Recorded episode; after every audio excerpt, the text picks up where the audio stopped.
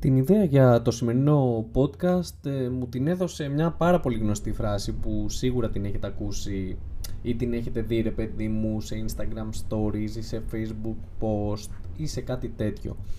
Και η συγκεκριμένη φράση λέει, ξέρω εγώ, ότι συναντώ φίλους, οικογένειες, θείους, θείες και αυτό που με ρωτάνε πάντα είναι αν παντρεύτηκα, αν έκανα παιδιά, πώς πάει η δουλειά, αν βγάζω λεφτά, αν πήρα προαγωγή. Αλλά ποτέ, ρε παιδί μου, δεν ρωτάνε αν είμαι χαρούμενος. Αυτή είναι η φράση που σίγουρα την ξέρετε και δεν την έχετε ακούσει πρώτη φορά από μένα. Και όπως είπα και στην αρχή του podcast, πριν λίγα δευτερόλεπτα δηλαδή, ήταν ο λόγος που με έκανε να ξεκινήσω αυτό το podcast. Πού κολλάει όμως τώρα αυτή η φράση με τον YCA, με το YCA Army, με τα κρυπτονομίσματα και με όλα αυτά? Κολλάει και παρακολλάει, θα σας πω εγώ γιατί. Όλοι μπήκανε στα κρύπτο, έχουμε ξαναπεί στο παρελθόν, για κάποιο σκοπό. Συνήθως αυτός ο σκοπός είναι να βγάλουν χρήματα και κατά πάσα πιθανότητα με βάση αυτά που ακούνε, τα χρήματα αυτά που θα βγάλουν να είναι πάρα πολύ μεγάλα. Και στη συνέχεια βέβαια να δουν και τα άλλα καλά του κρύπτο, οπότε να μην μείνουν μόνο στα χρήματα. Το πρώτο πράγμα που πριν μπουν στα κρύπτο ή πιο πολύ, γιατί για να μπει στα κρύπτο κάπου έχεις ψαχτεί, κάτι έχεις ακούσει, σίγουρα όλοι σας, είμαι σίγουρος γι' αυτό, έχετε πάει στο YouTube κάποια στιγμή στο παρελθόν και ψάξατε τρόπους που μπορείτε να βγάλετε λεφτά είτε από το σπίτι σας, είτε online, γενικά τρόπους για να βγάλετε ένα παθητικό εισόδημα με μια δεύτερη, τρίτη ή τέταρτη πηγή εισοδήματος. Όταν λοιπόν ξεκινήσαμε να ψάχνουμε κάτι τέτοιο στο YouTube κατά πάσα πιθανότητα μέσω κάποιου βίντεο ή μέσω ενός podcast, ας πούμε, πιο σύγχρονα από το YouTube, τι είδαμε? Το πρώτο που είδαν όλοι είναι διάφορους influencers ή διάφορες διασημότητες και πλούσιους να πετάνε κάποια quotes για το πώς μπορείς και εσύ να γίνεις σαν γι' αυτούς. Και αν το πάρουμε από την πλευρά του motivation, ότι όλοι μπορούν να τα καταφέρουν, ίσως έχει κάποια πάρα πολύ θετικά στοιχεία όλα αυτά που βλέπουμε. Ωστόσο πρέπει να σκεφτούμε όλα όσα λένε και αν όντως έχουν θετικό αντίκτυπο σε εμάς. Έχω σημειώσει κάποιες συμβουλές από αυτούς που σου λένε το πώς θα γίνεις πλούσιος. Και πιο πολύ, αντί να σε κάνουν δημιουργικό, αντί να σου πούνε το πώς θα είσαι χαρούμενος, τέλος πάντων όπως λέει και η φράση, σου λένε πώς να μην σπαταλάς λεφτά. Και ό,τι και θα σας πω από εδώ και πέρα θεωρείται από τους influencers, τους πλούσιους, σπατάλι. Και πάμε να τα δούμε λίγο πιο αναλυτικά. Σου λένε ότι δεν χρειάζεσαι και Apple TV, δεν χρειάζεσαι Netflix, δεν χρειάζεσαι καν συνδρομή στο γυμναστήριο, αφού μπορείς να κάνεις γυμναστική μόνος στο σπίτι. Επίσης δεν χρειάζεται να πίνεις καφέ απ' έξω, εννοείται, είναι πανάκριβος, καλύτερα να φτιάχνεις σπίτι. Ή νίκιασε ένα φτηνό σπίτι και όταν θα βγάλεις λεφτά θα αγοράσεις ένα καλό. Εννοείται να ντύνεσαι με φθηνά ρούχα, μην το συζητώ, και η πρώτη φωτογραφία μου έρχεται στο μυαλό είναι το Zuckerberg που τον έχουν σε 27 φωτογραφίες να φοράει το ίδιο μπλουζάκι. Και τέλος πάντων καταλήγουν ότι οι πλούσιοι δεν έχουν ακριβά πράγματα και δεν σπαταλάνε τα λεφτά τους σε τέτοιες βλακίες σαν αυτές που σας ανέφερα παραπάνω. Όμως, εδώ κάθεται κάποιος και σκέφτεται, ναι, οκ, ωραία όλα αυτά, άμα δεν τα κάνεις, κάπως μαζεύεις λεφτά γιατί αποταμιεύεις. Προφανώς αυτή η λογική είναι αποταμιευτική. Δεν είναι ότι σου φέρνει λεφτά.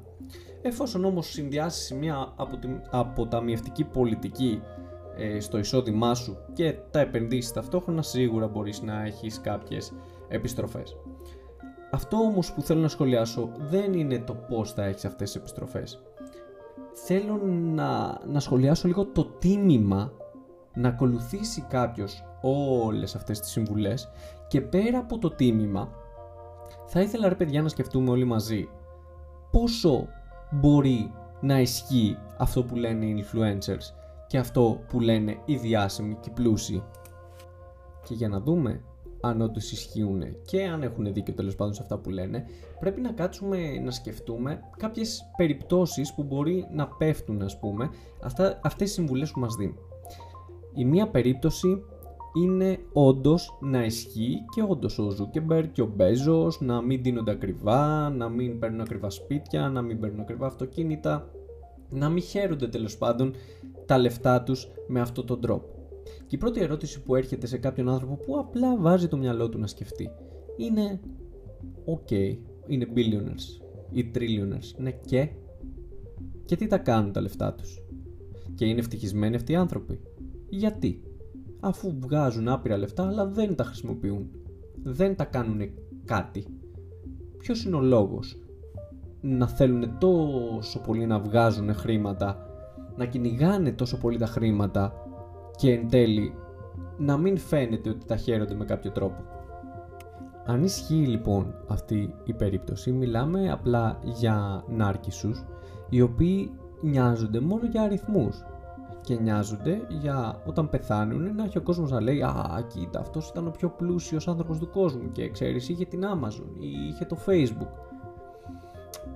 Αυτό είναι ο λόγος. Αυτή είναι μία περίπτωση. Η δεύτερη περίπτωση είναι να θέλουν να πλασάρουν αυτή την ψεύτικη πραγματικότητα προς τα έξω, αλλά ταυτόχρονα να μην ισχύει. Δηλαδή στις δημόσιες εμφανίσεις τους να λένε αυτά τα πράγματα, να ντύνονται με φθηνά ρούχα, ενώ ταυτόχρονα στο σπίτι τους να έχουν όλες ανέσεις, να έχουν 5-6 σκάφη ο καθένας, 3-4 αεροπλάνα, να γυρίζουν όλο τον κόσμο, τέλος πάντων να χρησιμοποιούν τον πλούτο τους για να γλεντήσουν αυτό που λέμε τη ζωή. Οπότε η δεύτερη περίπτωση είναι απλά να κοροϊδεύουν τον κόσμο εισαγωγικά. Και η απορία που δημιουργείται είναι γιατί να σε κοροϊδέψω? Χέστηκε ο Zuckerberg να σε κοροϊδέψει εσένα ρε YCA, για ποιο λόγο? Η πρώτη σκέψη στο για ποιο λόγο να σε κοροϊδεύουν είναι γιατί μπορεί να ταΐζονται από αυτό το σύστημα που δημιουργούν. Δηλαδή να βγάζουν ακόμα περισσότερα και ακόμα περισσότερα κέρδη. Γιατί όλο αυτό το influencing, όλο αυτό το πώς θα γίνετε πλούσιοι, όλοι αυτοί οι τρόποι του get rich quick που έχουν δημιουργηθεί τα τελευταία χρόνια, είτε με τα κρύπτο, είτε με το dropshipping, είτε με 1002, είτε με το απλά ξεκίνα και κάνε hustle και θα τα καταφέρεις χωρίς ιδιαίτερη συμβουλή, αυτό τους συμφέρει. Γιατί όλο αυτό γίνεται μέσα από τις πλατφόρμες τους. Όλο αυτό γίνεται πώς? Πλασάρεται από όλους τους influencers το FBA ως καλύτερη μέθοδος να βγάζεις λεφτά και ενώ θα κάθεσαι από το σπίτι. Το FBA δεν είναι τίποτα άλλο από το να κάνεις dropshipping μέσω της Amazon. Ή όλοι αυτοί οι τρόποι που θα σου διαφημίσουν το πώς θα βγάλεις λεφτά μέσω του YouTube και μέσω του Facebook. Αυτή είναι η δεύτερη και κατεντρεχής σκέψη να σκεφτεί κάποιος, γιατί λένε όλες αυτές τις μπουρδες οι πλούσιοι για το πώς να βγάλεις λεφτά. Παρόλο που σας δίνω όμως τροφή για σκέψη, δική σας σκέψη, σας λέω τη δική μου, αλλά για να μπείτε και εσείς στη διαδικασία να σκεφτείτε, αυτό το podcast δεν είναι ούτε για να κρίνω το τι λένε αυτοί. Αυτό το podcast είναι αποκλειστικά για να σας δώσω τη δική μου οπτική γωνία. Ποια είναι αυτή? Σας είπα ότι εκείνη η φράση με το αν είσαι χαρούμενος μου δημιούργησε την ανάγκη να κάνω αυτό το μονόλογο μέσω podcast.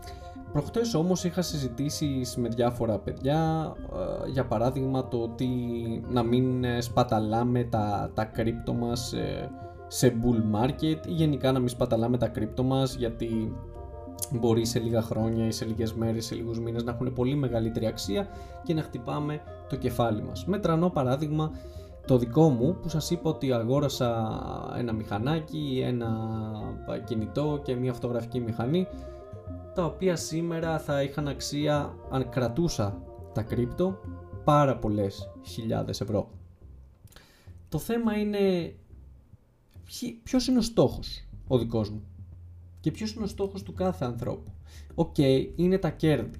Τα κέρδη όμως μας κάνουν greedy, και το greedy, ενώ κάποιες φορές βοηθάει προς το καλύτερο, τις περισσότερες φορές οδηγεί στην αυτοκαταστροφή.